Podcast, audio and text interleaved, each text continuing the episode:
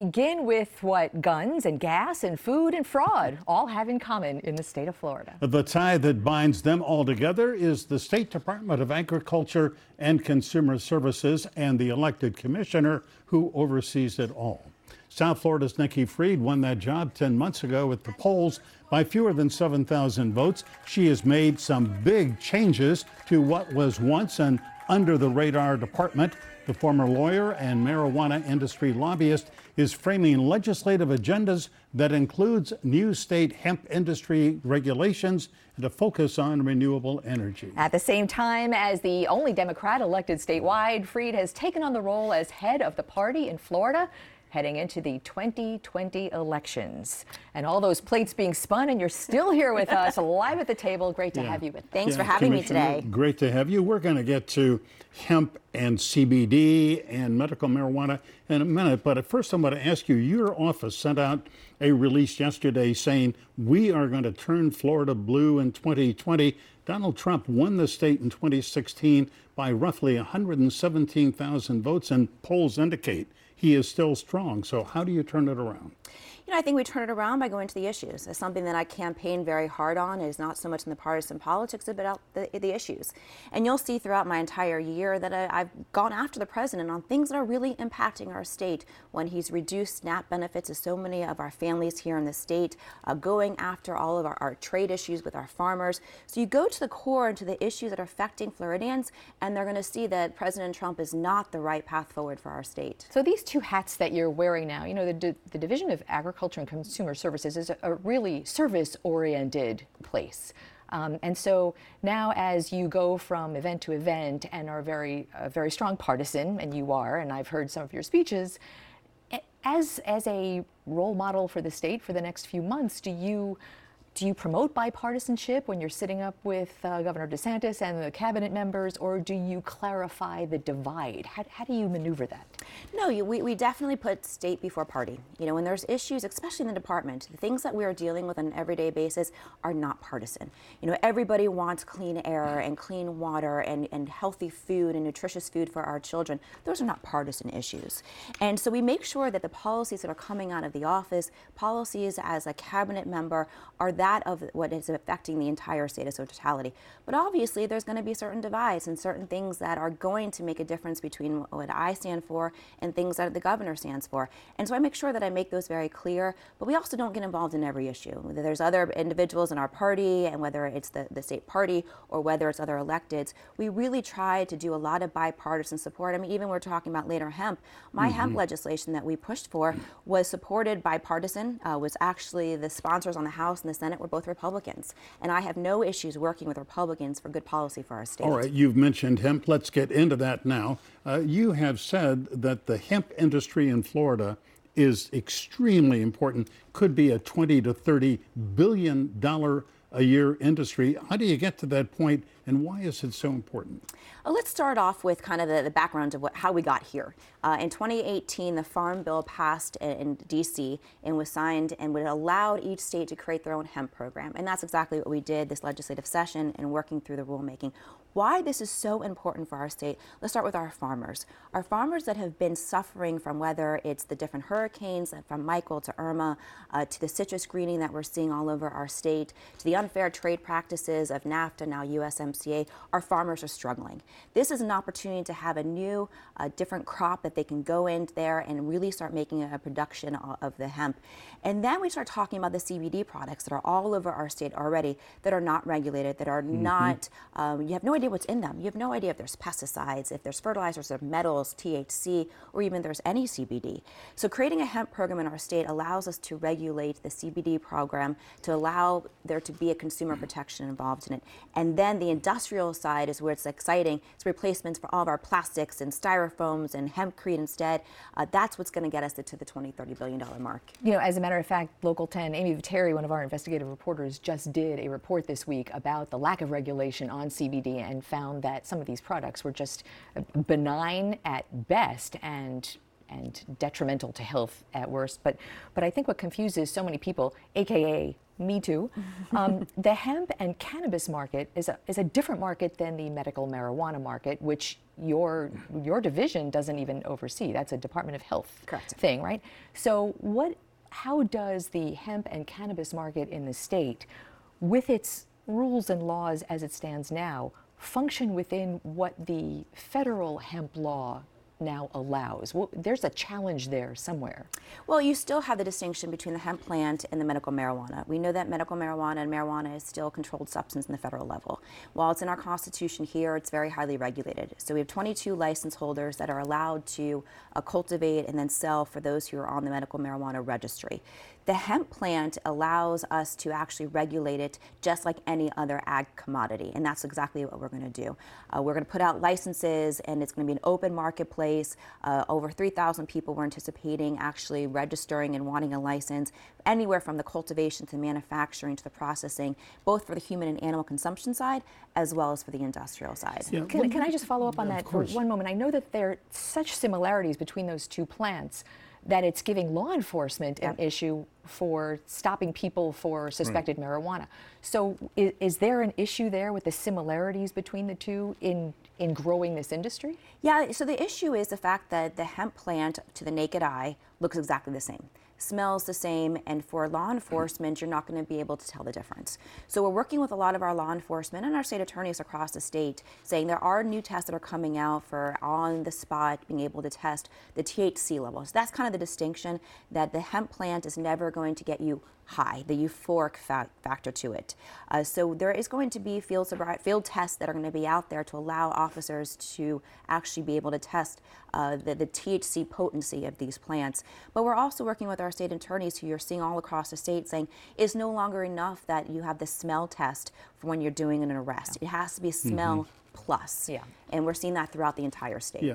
Uh, Commissioner, let me go back to CBD because I find it fascinating. There's just been this huge explosion of products. In fact, we went out to dinner the other day and there was a CBD menu, foods infused with CBD. I did not order it. I don't know, you know, what the CBD was, what it would have done. I mean, I guess it's salutary. But how did Florida get to the point where you can go in and find a profusion of these CBD oils and really don't know how pure they are, how effective they are. Yeah, and we're seeing that all across the country. Uh, you know that, that everybody's talking about hemp and CBD as the marijuana 2.0.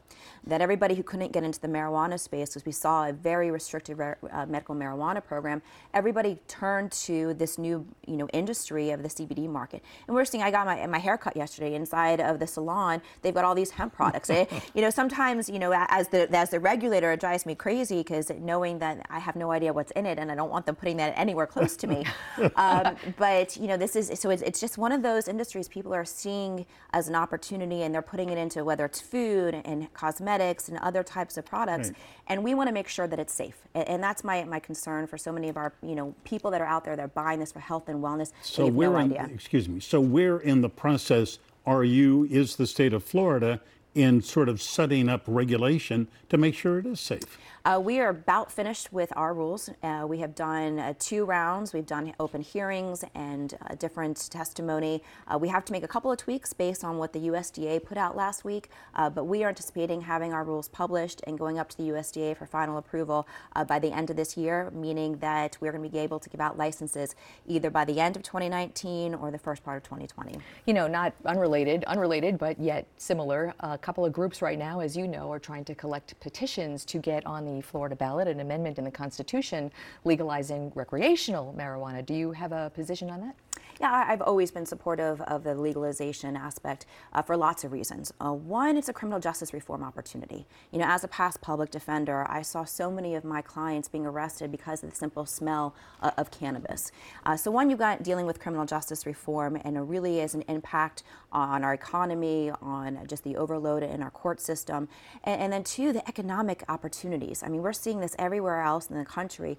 I mean, you can be adding hundreds of millions of dollars into our state general revenue for our education, for affordable housing, and all of this is potentially getting people off of pharmaceutical drugs, getting them off the Ambiens and all the other pain relief. Uh, this is something that's going to be better for them and safer. You know, usually a corollary question to that is Does that kind of thing even belong in the Florida Constitution? Isn't that a statutory thing? You know, and, and that's my first gut reaction too as an attorney uh, that, you know, trying to limit the things that are in our Constitution. But unfortunately, what's happened is that we've had one party ruling our, our state for, for 20 plus years.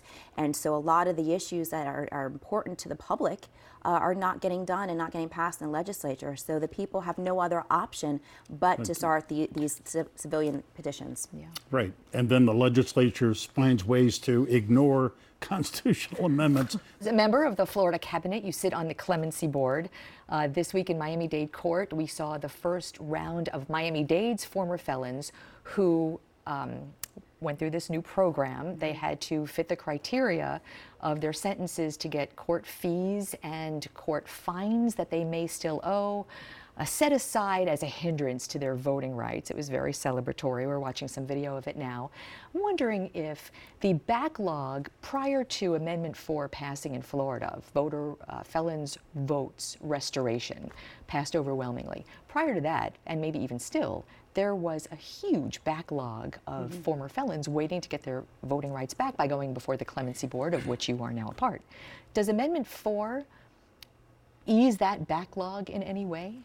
It's not currently doing that. Uh, we still have 13 to 14,000 backlogged cases, uh, something that I have been very vocal about as a member of the Clemency Board. And as a past public defender, these are issues that are personal to me, uh, that I care significantly about. Uh, I've been trying to get the Clemency Board, which is the cabinet, uh, to change some of the rules and regulations and procedures to get through that backlog. In fact, back in September, I wrote a letter to the Clemency Board asking for a special meeting to change those rules, and, and still, as of today, uh, seeing no movement forward. This week, the state Supreme Court heard arguments uh, uh, asking for an advisory uh, opinion from the court. Governor DeSantis asked for this, and the court heard the arguments pro and con on Amendment 4 and what does completion of sentence mean, courts' fees, fines, and restitution. Uh, but I understand that really this is an advisory opinion. I mean, whatever the state Supreme Court says, it's not exactly binding, is it?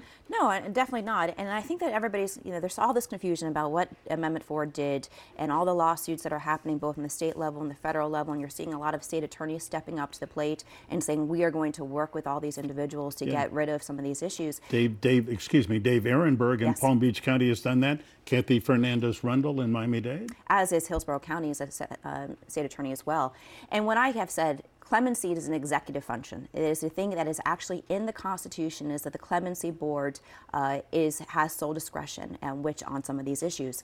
And so which is why it has been so imperative that I try to get uh, the rest of my clemency colleagues to start moving forward. So regardless of what's happening with these lawsuits, regardless of these advisory opinions, we have the power today to make changes to the clemency board to get rid of the backlog and, and also as individuals that not just you know have already completed their sentence but those who are about to you know what happens those individuals it should be an automatic restoration of their rights once they've completed their sentences outside the prisons and outside the jails but this is something the clemency board can do today and, and which is why i'm continuing to keep my foot on the pedal on this issue So, what, what's been the reaction to that? uh, there's been silence. Uh, we had first started to, when I, I came into office, we started pushing this issue. In fact, we got the Groveland Four pardoned in the first clemency and, and, and cabinet meeting, which was a huge success. Uh, well um, over time, you know, that apology should have happened decades ago. And so since even then, I have been pushing this issue. And we had gotten originally rumblings from the, from the cabinet that that's what was going to happen. Um, my letter that I sent to the board back in September uh, has been unanswered. was that the Groveland Four? Governor DeSantis was um, he was very out front on that. Do you give him credit for some of that? You know, this is something that I campaigned on uh, when it was first brought to my attention uh, during the campaign about this, about the case, about the history of it. Uh, it was something I campaigned very heavy on, and even after the elections, I pushed to have this as one of the first issues on our first clemency or cabinet board meeting. And again, there was resistance from the rest of the board until I continued again to bring attention to this issue. We had a lot of the families calling in. We had children that had been involved in trying to get a resolution passed, uh, and then finally everybody you know came to the table. Uh, but it still took a lot of, of pressure from myself and, and as well as the members of our state. Yeah. Uh, something else that you campaigned on and took some heat on was your criticism of your predecessor, Adam Putnam, uh, because the licensing for concealed weapons permits had really been screwed up, to put it in the vernacular. And you have gone in, you've made it a much faster and I hope much more efficient process. You are yourself a gun owner and you've got a permit, don't you? Absolutely. And that was something that we saw when I came in. We were not only for 13 months prior to me stepping in, background checks had not been done, but the time frame in which to get your concealed was taking over the statutory limitations. And so we came in, uh, we fired our team and hired some some new professionals. We actually got 25 new full-time positions inside of it. And the most important thing is that we kicked out the NRA from our office. And so now they're done uh, efficiently, effectively, and everybody has a complete background check. So and some- Mary Barzee, excuse me, Mary Barzee Flores, former Miami-Dade judge, works for you in that area, doesn't she? Yes, she is my Deputy Commissioner of Consumer Affairs and has been doing an- a magnificent job uh, making sure that we're bringing to light some of the consumer issues that have been plaguing our state. Some of those changes, you instituted more training or more training more often on for a concealed weapons permit, which on face value seems like it would be met with applause and gratitude, and yet there are people calling that gun control. Talk about that a little bit. Yeah, it's actually something that we're pushing forth in this legislative session. So now that we've gotten the uh, agency under control, that we are doing the background checks, that we have more staff, now we're trying to fix some of the loopholes. Uh, one of those loopholes is the fact that we don't uh, actually keep uh, uh, the fingerprints. And so we're trying to make sure that we're able to keep the fingerprints um, after we actually issue the concealed. And then the training courses, you know, after renewals. That if somebody has had a gun and, and a concealed permit for five, seven years and have not picked up their weapon, they're more danger to themselves or to others because they're not as comfortable anymore. Yeah, Commissioner, in the minute or so we have left, I need to ask you about presidential Democratic race. And in Florida, the New York Times Siena College poll this week showed in Florida, Joe Biden 27%, Elizabeth Warren 19, Bernie Sanders 17, Pete Buttigieg 3%. Do you have a favorite there? Um, I don't have a favorite yet. Um, I am still listening to the debates and still listening to now that we have potentially also Michael Bloomberg who's coming into the race. Uh, so I am taking a very, um, not a wait and see, but I, I want to fall in love first. And I also want to hear from my constituents. Uh, what is it that we are looking for as a presidential candidate uh, and somebody who's going to be able to take our, our, our state and our country in a new direction? And should that be, generally speaking, in a moderate kind of voice, or are you looking for the kind of Elizabeth Warren big incremental change, and big change? You know, I personally am looking for somebody who is going to, uh, like I talked about the earlier part part of the show, is to bring issues together, to bring people together. That our state and our country is in the middle. I mean, we saw what happened in Kentucky. We saw that, you know, we had a Democratic governor, but the rest is Republican. We saw close elections all over the country. Our country wants people to be able to work together for policy issues. We're not seeing that in Washington, D.C. We're seeing it a little bit more in Florida, but I'm looking for somebody who's going to be able to cross party lines to get good policies accomplished. Madam Commissioner, great to have you with us this morning. Please do come back Yes. soon. Yeah,